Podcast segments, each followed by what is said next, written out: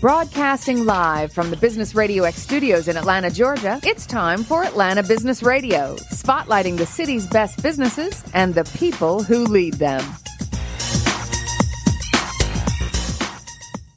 Lee Kantor with Stone Payton, another episode of GSU ENI Radio Stone. Hey man, we are hitting our stride today. We're broadcasting live from the Georgia State University Entrepreneurship and Innovation Institute. Uh, anybody who ever listens to us knows how much fun that we have when we're down here. We're catching up with some old friends, making some new ones. Second episode in a row though, without faculty, I know. board chairs, and the monkey No mucks. adults. Man, this we're- is uh, We're in the belly of the beast down here, right? Where the rubber meets the road. Two uh, very passionate, bright entrepreneurs. You're really going to enjoy visiting with them. First up, please join me in uh, welcoming to the broadcast founder and CEO with Synchronicity, Miss Amber Luter. How are ya? I'm great. I'm excited to be here today. well, Amber. Before we get too far into things, tell us about synchronicity. How are you serving folks? Sure. So we provide group and individual trainings on establishing work life balance, specifically for tech startups and businesses in the tech industry.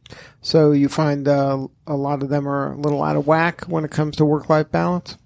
Yeah, I mean, we live in a 24 7 always on culture um, where, you know, there's a lot of workaholism, there's a lot of drive uh, to get things done, and especially in entrepreneurship, uh, things are go, go, go. So a lot of people are, you know, stressed, anxious, just overwhelmed in general. Now, um, did you find this niche uh, organically? How'd you come up with startups as a? I mean, you could have went with lawyers, you could have went with CPAs. A lot of people struggle with work life balance. Sure, that that's a great question. Um, so personally, my background is entrepreneurship, so I have lived it and witnessed kind of the, the stress involved in that uh, way of living and working personally, but also just the realization. Um, it's called the law of accelerating returns. Essentially, in the 21st century, humans are going to experience roughly 20,000 years of change over the course of 100 years. And realistically, none of us is psychologically or emotionally prepared to deal with that. And Except people- you and well, your firm. exactly. We're here. We we know how to help you, but Exactly. uh, but you know, people in the tech industry are really kind of on the front lines of that experience. It's rapid. It's uh, never-ending demands, and it, whether it's positive or negative stress, your brain and your body still register it as stress. Now, it, do you find that a lot of entrepreneurs kind of lean into this like expectation of I got to be 24/7, I got to be doing this, I can't waste any time because I'm already behind. They they believe that the only way to do more is to be on all the time and then don't you hit a point of kind of diminishing returns with that? Absolutely. Yeah. Burnout. Right. So I think that's kind of the mindset. And there, there's a truth piece to it, right? Like that there is a certain level of uh, commitment Required as part of the lifestyle, right? Absolutely. But if you're not mindful about that and you do not have support in place, the likelihood that you're going to be successful is, is just not very great because we all have a capacity and we hit that capacity at some point. So now what are some of the tools you give the entrepreneur in order to create this balance? Sure, it's a variety of things. Um, some of it is conflict resolution skills. Uh, some of it is training around emotional intelligence. It's really unique and specific to the organization and the individual.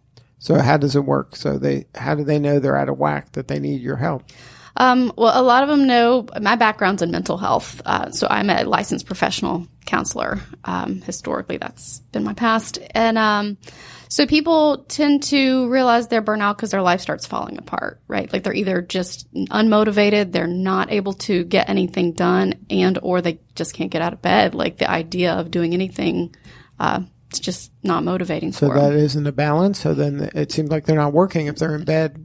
Some, yeah, there. I mean, I guess it's a, a like balance. they've hit a balance. Yeah, the, the balance is uh, burnout and collapse essentially, and um, beyond just the tech industry, the the research is coming in recently. I, last week, I saw, I believe, on Facebook that it has been actually identified as a mental health condition now by the World Health Organization. That burnout is a Mm-hmm. mental health condition. Yeah, that it that is the records are just off the charts of how many people are reporting just being depressed or unmotivated or overwhelmed by everything that needs to get done in their life. So now some of this kind of creeps up on a person, right? Like they think like I got it all together. Sure. And then it starts like once one more hour or I'll just work on this thing and all of a sudden it's midnight or it's two in the morning and I'm still working on this thing. Um, what are some things that a person could be doing to kind of get ahead of this? Yeah, the a, a great starting point is just trying to be a little bit more mindful of when you're getting close to empty, not pushing yourself past that. So when you're having that moment of like, should I work another hour? Do I need to get this done? Uh, we like to think that more hours equals more productivity, but in truth, there's a certain point where that's just not true. Uh, once you exceed about 50 hours of work in a week for most people, especially if it's uh, high demand work, like anything that takes creativity or originality, y- you can't exceed that point or what the quality of what you're doing just just goes downhill really fast. And so if you could be more mindful um, in that moment of like, should I work another hour? It's how, what's the quality of work I'm actually going to create in that hour? So now tell me about your kind of entrepreneurial journey. You said you started out as a what a certified So yeah, I'm a therapist, Therapist. Uh, licensed counselor, but my journey actually starts. sorry. Uh, before that, um, I had an event planning company. Started it in 2004. So how was that? 15 years ago. Oh my gosh, yeah, 15 years ago. Uh, when I was first out of college, so had an event planning company. Did that for about a decade. Uh, then went came back to school at Georgia State. Uh, got my master's in counseling. I've had a private So what practice. drew you to counseling from event planning? It's a great question. Um, I've always wanted to help people, and um, I liked doing event planning, but it didn't have the sense of purpose that I was looking for. It also required a tremendous amount of nights and weekends, and I knew I wanted to have a family, and that just was not going to be a good fit for me. So it was a few things. Ha- haven't you ever tried to plan an event? There's more work stressful. than you can shake a stick at right there in that industry, right? It's a lot of work, and uh, there's a lot of competition in that industry as well. So then you go back to school, and uh, what was your experience at Georgia State like? It was great. It was great. So I got uh, my master's and my EDS at the College of Education in professional counseling. Was it an evening thing, or were you kind of back in school and going? I was like working two or three jobs and going to school, wow. and um, but it was great. It was really flexible. the The program truly just changed my life, like uh, as an as an individual, how I live, how what I believe was was greatly impacted by that experience. So you learned like kind of lessons from the going to school for you personally of how to cope and manage stress and things like that. Oh yeah, absolutely. It, it- you know, you're not going to hide anything in that program, right? Because you're if you're not willing to get real, then you're not going to be successful in mm-hmm. that field. So it was great. So what was the first aha moment that you were like, "Uh oh, this is I got to be real here." Oh man, I would say uh, in my conflict resolution class, um, it was mind blowing. I felt like my mind exploded because I always thought it was like win lose, right? Like you either win or you lose. And, You here was probably this. didn't like to lose. Well, who likes to lose, right? Like, come on, especially as an entrepreneur, nobody wants to lose. But this class truly transformed the way that I looked at the world. I mean, just understanding uh, just that there are so many other options out there over win lose, and just how you choose to to approach things really defines uh, the outcome a lot of time. So do you find that a lot of people are stuck on kind of a mindset, and then you got to kind of open their mind to other possibilities? Yeah, I, I think so. I, I think it's about um, kind of uh, expanding, right? So just introducing new concepts and, you know, what the person chooses is going to be true for them is kind of unique. But the more that we get curious about the way that we think, the more room we have to grow. When we get really rooted in like, this is the only way, that really contributes to feeling stuck and feeling like I don't have choice and I don't have control of my own life. Do you find that a lot of people fall into that kind of, I don't want to say kind of victim mentality, but it's that they don't think that they have control. They think that they are just kind of floating around and they don't have real control over issues that maybe they do if they looked at things differently. Yes, I, I think there's a lot going on socially and politically that's reinforcing some of these ideas around the limitations of personal choice, and it's easy to to buy into that um, when there's so much uh, fear in the media. So how do you help your clients? Like talk, talk to me through an engagement. So I say, okay, I'm in, I'm going to hire Synchronicity. We're having issues here at my company. Or do you work with only companies or it can be an individual? So it's a combination of both. We initially go in and kind of do a consultation with the business and assess, you know, what are some of the needs that maybe the mm-hmm. HR department sees, um, and then do a group training. And then from there, identify if individuals need support beyond just the educational content. And is this support, is it coaching or is it kind of a workshop or a class? So the the group part is a training. It's live and in person. Um, but the the follow up, the individual piece starts out as face to face counseling, like an intake session, and then from there you have the option to move into more remote services. So you could do it um, over the computer, or over the phone, to really help um, first build trust, right? Because that's what we know actually helps people in in a coaching or a counseling situation. Is we have to have that trust there, but then transitioning into a more remote um, mode, like whether that's over the internet or over your phone, to to make the most of our time, right? Because everybody these days is short on time, and if you have to drive to somebody's office and then drive back to work, that's a lot of time. So now, are your clients here locally in Atlanta, or you have clients anywhere? Because I guess you can do some of this remote stuff anywhere. Sure. So right now it's in Atlanta. Um, we do intend to to move into other cities moving forward, but right now it's local. So how do you get your clients now? Um, a variety, word of mouth, uh, social media, just a variety of different di- marketing. Now, is there any kind of um, initiatives you're working on right now? Do you have partners or um, collaborating with anybody?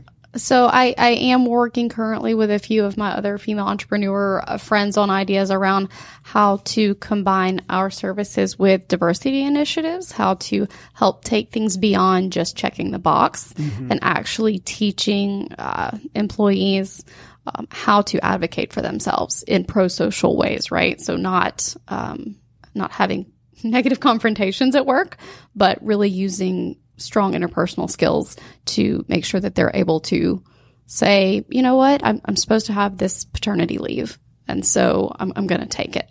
And doing that in a way that is um, for everybody, not against anybody. Now, do you find that the organizations are open to this type of kind of work that you're doing, or is it a hard sell in there? It depends on the organization, and and really it's the pain point. It's it's who's got the pain, right? Like if it's if it's devising a human capital strategy per se, f- like if the CFO can look at the numbers and say we are not retaining employees, we've got to do something about this. And that's a symptom of a problem, right? Right. If your turnover is getting out of control, we got to do something. It's also a bottom line ROI focused aspect of her work. This is not all soft fluffy stuff. There's a there's a genuine hard dollar return to this work. Absolutely. Yeah, that's a perfect example of it. Is turnover is costly. Yeah. and and even turnover and decreased productivity. You know, a lot of employers are reporting my my employees are just not present. They're physically here, but they're on their phones or they're just not being productive. So, helping devise strategies that will provide an ROI as well as help help their employees become healthier, happier employees. Now, how did your path take you into this entrepreneurial uh, rather than I'm going to work at a social worker clinic or something like that? Um, that's that's a great question. I, I I knew I wanted to be in private practice as a therapist. Um, just because um, y- if you're gonna actually be able to pay your bills, you have to make money, and so social work doesn't really pay much, and even counseling, if you're in a counseling center, pays pretty pretty low, and um, it's a lot of energy to do it well. So I knew I wanted to be in private practice, and I enjoy my work in private practice. But I I reached a point where I really felt my limit of of both my impact um, and revenue. And you were kind of waiting for people to come to you. Is that what private practice? Like, I don't know how the business of a counselor works. They just Sure, I'm a counselor, and then people are like, "Hey, I need a counselor." It's Let tricky. Google that. it's tricky, right? Because there's still a lot of stigma around mental Right. health. Where I think it's moving referrals? forward. They Hey, do. I was like having a really hard time. You know, call Amber.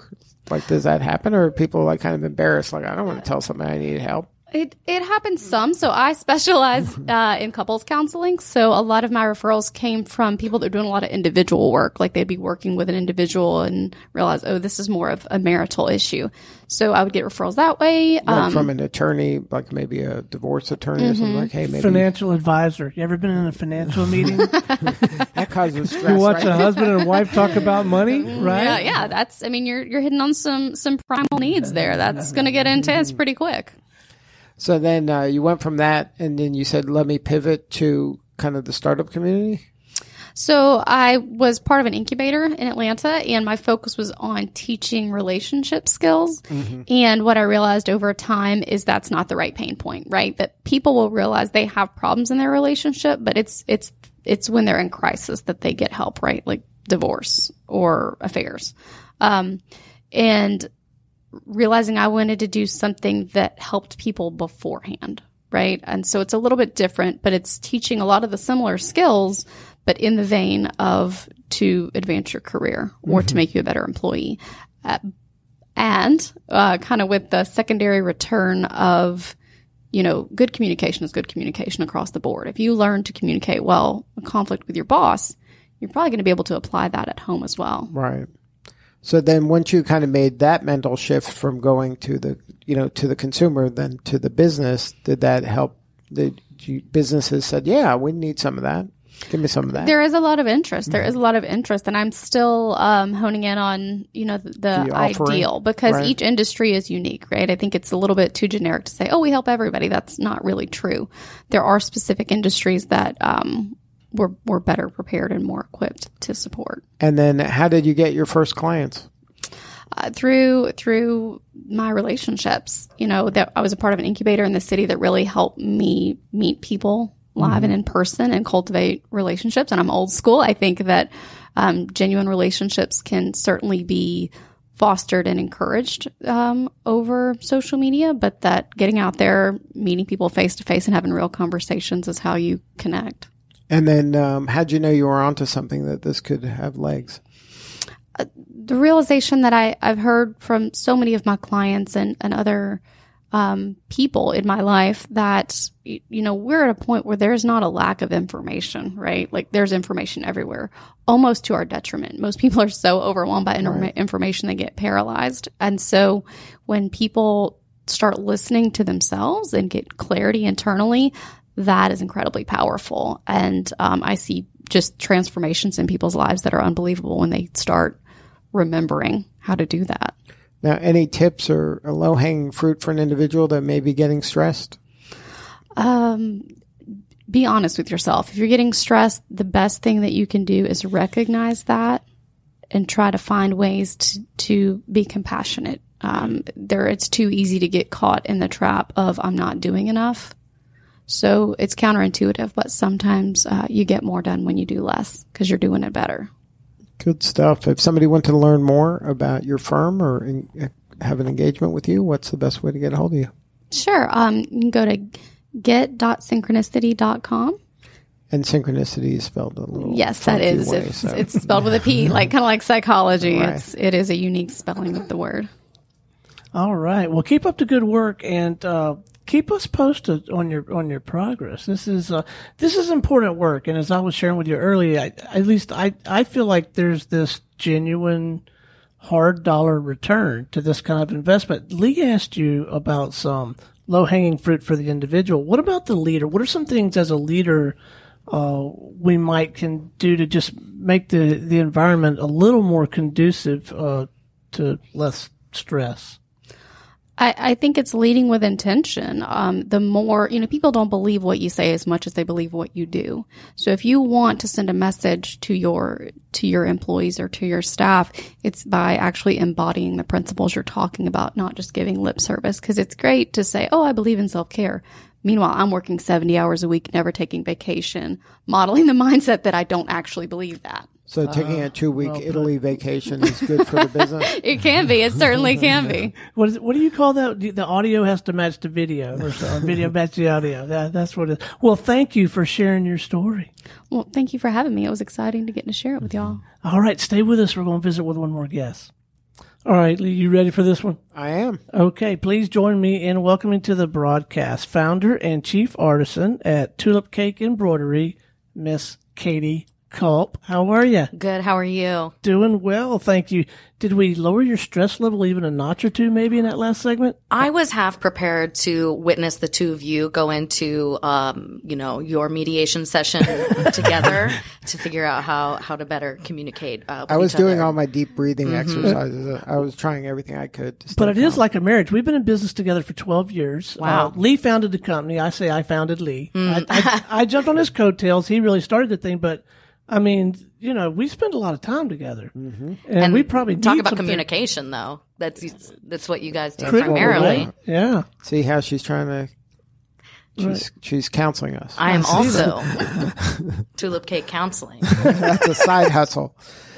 Well, Katie, tell us about Tulip Cake. How are you serving folks? Yeah, so I have um kind of a, a micro niche business here in Atlanta. Micro niche. Micro it's niche. not a niche. yeah, It's, a mic. It's, even a niche within a niche. It's even tinier. so, um, my background is uh, I've been a textile artist, you know, for um, at least with ho- as a hobby for as long as I could remember, and then uh, for a number of years I was working in the costuming industry here in Atlanta, making costumes. Um, you know, being like a, a background costumer for um, small te- film and television projects, commercials, etc. so what does that even mean? so- Costumer. Co- costuming. what does costuming mean? Uh, essentially, it's it's you know the the the clothing visual for everything on camera. So you know everything that everybody is wearing is is put there intentionally uh, by you know a team. Uh, and so, so they don't just go into Macy's and buy stuff, or there's they're building all the costumes. uh, no, not necessarily. So there there's a bunch of different ways you, you can go about it. So. Um, you know, the the position of the costume designer is that you know they are the one that decides what is what everybody is The wearing. look. Yeah, and the- then the costumer is, you know, the the person who actually, you know, gets the clothing on the body. So you have to have the right size. Oftentimes, things need to need to be altered or aged or dyed. Um, you know, adjusted a little bit to look look look lived in. Um, but anywho, so I'm I'm doing all this for for um a few years, and um, I personally was my, favorite aspect of the job was the making things, and uh, one one issue that we kept on running into uh, the community of uh, kind of costuming professionals down here in Atlanta is that uh, specifically with the film industry, they need everything so fast that um, they need local resources for pretty much all of these uh, different things that need to happen to the costume, including embroidery. So, you know, if you think about your favorite uh, film or television show, or even, you know, a Hardee's commercial, there's probably um, a police officer or a surgeon or some kind of a uniformed professional on that show. There might even be a segment where somebody, you know, is is uh, in a radio station, you know, that has their branding on a shirt, and so any uh, any kind of on camera situation that calls for that branding, they need completely custom uh, embroidery done, and they need it now. And so, um, So they can't wait two days or Oh, no. three days. Like, Yesterday. that's ridiculous. yeah. So I mean, there's Because there's hundreds of people waiting for hundreds of people waiting. You know, money is burning. Um, there's there's really no replacement for I need it right now. The the camera is rolling. Like let's let's get this on the actor.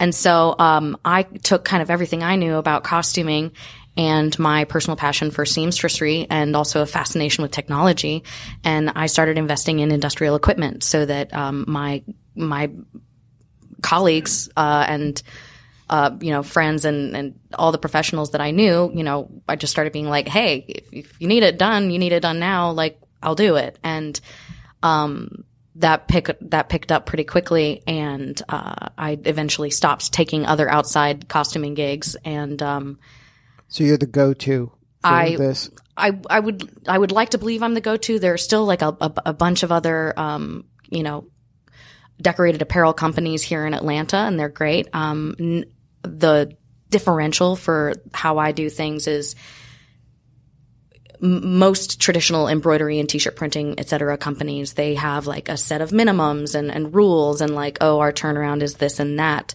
Um, I, I basically broke it down into, uh, yes, you can have one of these and you can have it now.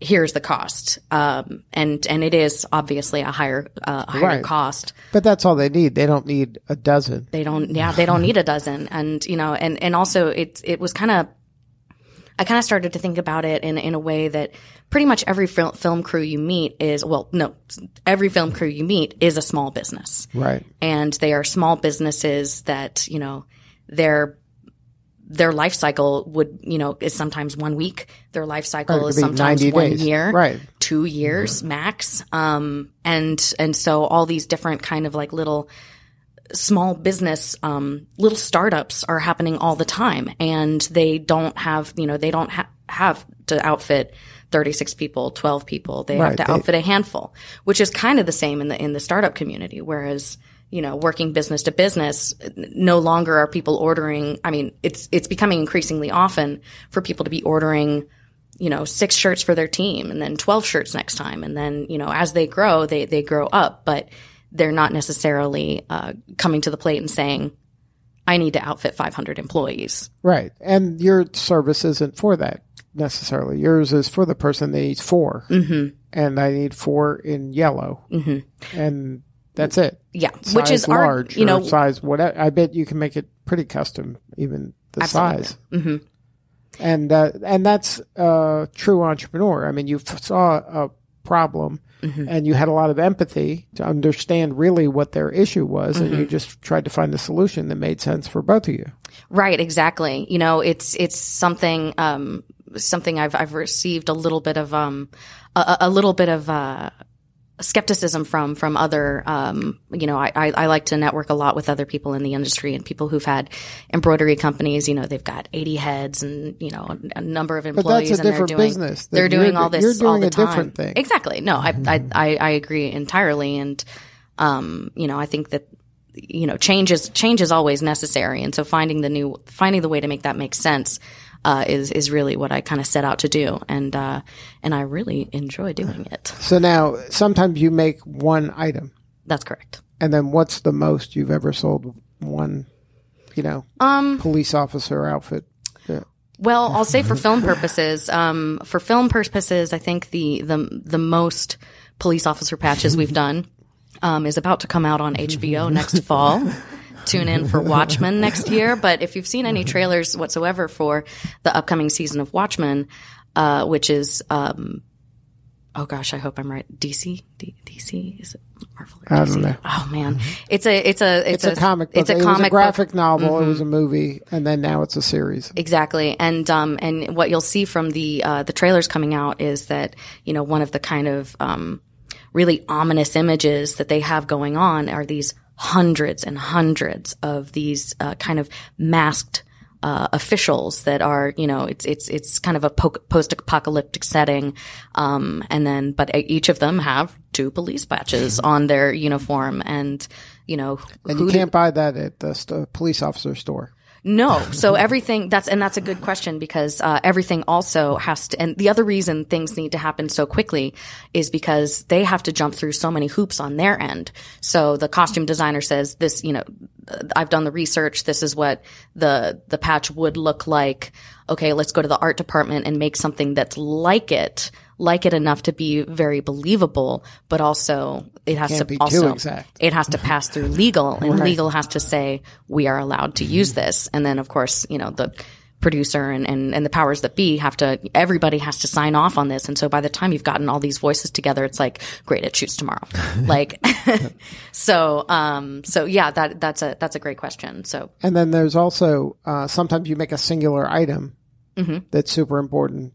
Yeah, like a hero prop, you know. Right. Um, one one such a, example of this that I talk about all the time is um, early on we we worked on uh, Baby Driver when it was filming here in Atlanta, and um, if you've seen the movie, there's this part where the you know the the star, the the lead actor, he's you know in a he's in a chase and he runs into uh, underground Atlanta and um, pulls a jacket off the pulls a jacket off the rack and you know flips it on and then the the camera focuses on it and, and it's this ridiculous like hot pink welcome to Atlanta giant embroidered back piece on on it. And um, it was really great to see that in the theater because you know that ended up being a joke that people laughed at. And I was like that is an interesting experience that um being able to have a part of that. Of course you know that is that is seen in the movie as one item. That was actually 10 jackets because you've got to have one for him one for the stunt double. You got to get blood all over it. You got to try again. Like Right. so yeah. So you know so what is what is often one item is you 10 know, you got you, is, is ten, i- is actually 10 items. Right. So, um, you know, just these, these little ways that, uh, you know, film really puts its own unique kind of set of needs on an industry that's been around for a really long time.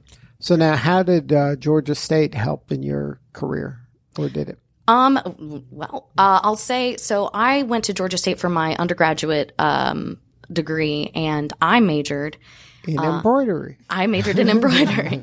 no, actually, it's um. I'm I, get ready for this.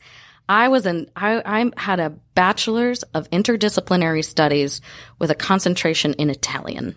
Oh, another Italian. This Exactly. theme. I was like, we're going to come to this subject The, again. the but last guest spent two years in Italy did he say from where? the last show. No, she didn't say where. Did she? Uh, she probably did, but I don't remember. And I spent the last 12 days in Italy. oh, where? In, Florence mostly. Beautiful. Oh, wow. It's Yeah. Fantastic. So having, um, you know, this inter- interdisciplinary studies major, um, you know, it, it was a really unique challenge. And, and, um, one of the reasons I came to Georgia State is because I really wanted to, um, I wanted to go to college in an urban environment.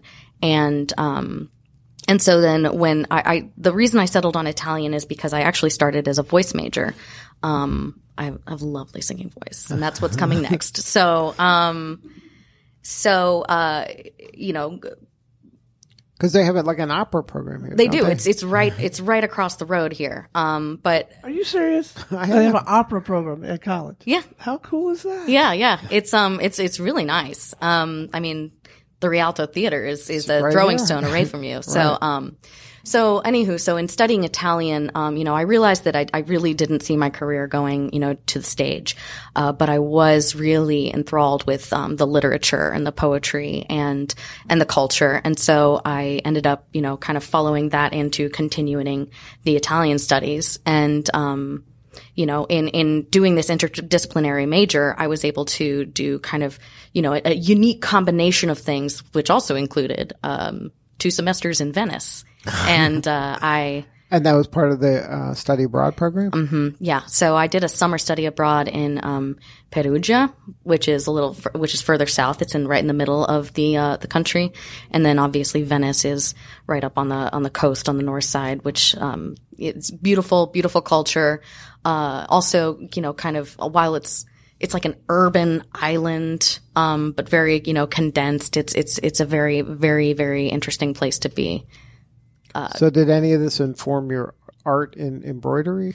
Uh, I would, Textiles? I would say so. I, I, I, I would say that, um, you know, the, the Italian culture has so much history in textiles and costume design and, and it's very, uh, it's very apparent there. And I would seek out kind of any opportunity I could to just really admire the work. You know, if there were uh, exhibits of, um, historical clothing or costumes. Of course, it wasn't actually a part of my curriculum. Nobody but was was ask- nobody int- was asking me to do it, but it, was just an interest. it was an interest that I always followed up on um, privately. And if you'd asked me then, uh, what I- if I saw myself doing what I do now? The answer is no. I I didn't even really know that the film industry was going to be around the corner at the time. But uh, So how'd you get your first foray into a film situation? Hmm. Well, uh, so I just kept on bugging people. Honestly, I um I had I had met uh, Just through costuming. You were like, hey, I want to, yeah you know, like a PA in, in the costuming department or something. Yeah, yeah. I had I had friend I had made friends who were kind of further along in their careers, mostly like art department and um and uh, people who are actually you know making their own projects. And I would say, okay, well, you know, I don't really have that much uh, to do, or I have you know extra time on my hands. Let me let me put some things together for you. Let me show up and help you, you know, keep the you know keep continuity into what's what's uh, going going on screen. You know, and you know mo- at the time it's mostly unpaid little um, projects that we're doing with my friends. Um, and then eventually, um, what ended up happening is I ended up working for a costuming warehouse here in Atlanta. It's another women-owned business called Southeast Costume Company, and um, they are, you know, they're another business that popped out out of the necessity of the film industry being here. So it's a unique style costume house where they warehouse. Um, uniforms. So, you know, say that you're, sh- you're shooting something and they're like, we have, you know, uh, 12 Dayton, Ohio uh, police officers. So they need, you know, the right, not only do they need the right sizes, but they need the right colors, um, you know, and ideally, uh, have the belt and the shoes and the, the holster and the Right. hat People don't realize how much stuff there so much stuff and so there's this enormous warehouse on the on the north side of town and so i met these other two you know these two women entrepreneurs who had you know had the guts to to put their you know put their resources together and and build this thing you know th- which is it's it's it's a kind of uh, industry that does exist out in LA there are there are multiple costume houses just Right. like this um but really there was nothing at Here. the time here and so And again, time is money. So exactly when there is Mm-hmm. something here, they're going to pick the thing here because they can get it today. Exactly. So working for them for a few years also really, you know, I met so many costume designers, so many um, costume supervisors, and then also kind of gained, um, in, ad- in addition to, you know, kind of the on-set aspect of, of what's happening, really what's happening over and over and over and over again on every production. because you're learning the business and Mm-hmm. what their needs are, and it sounds like you really came up with a solution to a problem that's a real problem. Mm-hmm. And then, but you did kind of make the investment into equipment. Like this isn't something you just said, "Oh, I'll just do this myself." You Right, buy, yeah. like things that cost money. Yeah, I've spent a ton of money on this stuff. we recently did just uh, kind of up the ante and and buy even more equipment. Uh, so uh, for the past four years, I've done exclusively machine embroidery, and um, which has been great. And it's it's kind of shocking that that there's enough you know of that to go around. Uh, but also, uh, I decided that the other the other aspect of things that they need is you know printed T-shirts and um, traditional screen screen printing. It's really not economical to do less than you know 50 pieces. And so I got a, there's uh there's technology for digital t-shirt printing now. And so, you know, basically it's, it's kind of, um, miraculous how, how, how speedy it is. And so that'll, that's So how allowed- fast can you make a T-shirt now? I mean, I, I've, I've been in a situation where it's like, okay, text me or email me that picture on your phone. And then within two minutes, I can have that, I can have you wearing that on a garment. Which is really, it's, I mean, you know, it's, it's, it's technology that is, you know,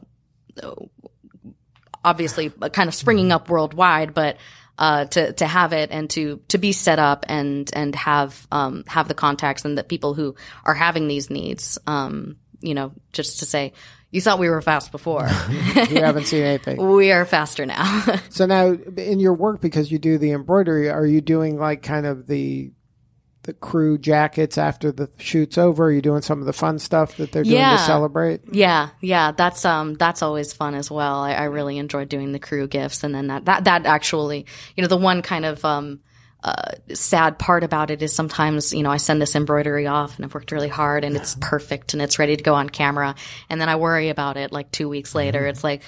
Who's who's taking care Where of this patch now? now? Right. Um, but when it comes to like wrap gifts, uh, that's that's something that people kind of hold on to for sentimental Yeah, for value, and it really connects me to the people I'm working with, and I'm really proud to be able to to offer that to them. So it's uh, yeah, there's you know aside from the on camera work, there there are other needs that they have, and of course around Christmas time. Uh, I'll tell you, the film film people love giving each other gifts. That's it. They're very And generous they're, people They're generous film budgets and they have, you know, you should. I think, I think it wouldn't be a bad idea to look into, you know, The stress of that world, huh? stress count, you know, stress management and, and uh, relationship counseling within film communities because Exactly. those people work. 12 plus hour days every day. Um, you know, and They have the real stress of deadlines, and Mm-hmm. every hour is times two hundred people. Like that, their time is different time than regular people's time. right. So yeah, that might be something Hur- worth hurry up into. and hurry up and wait. I love the- that phrase. Yeah. That's how it is in that business. So, if somebody wanted to learn more uh, and get a hold of some of your work, uh, what's the website? What are the coordinates? Yeah, it's uh, tulipcake.com, and uh, I will go ahead and explain that uh, because we are neither a florist nor a bakery. um, so tulip cake is actually uh, the way that came about is it's an anagram of my name uh, that somebody pointed out, and I was like, great, I need an LLC. So, um, so that is that's that's what kind of stuck, and um, you know, I've, I've considered changing a couple times, but the the, the, the, the amount the amount of trust that that name has has built between uh, the people that I work with and myself, I think is worth keeping. And uh, what's next for you guys?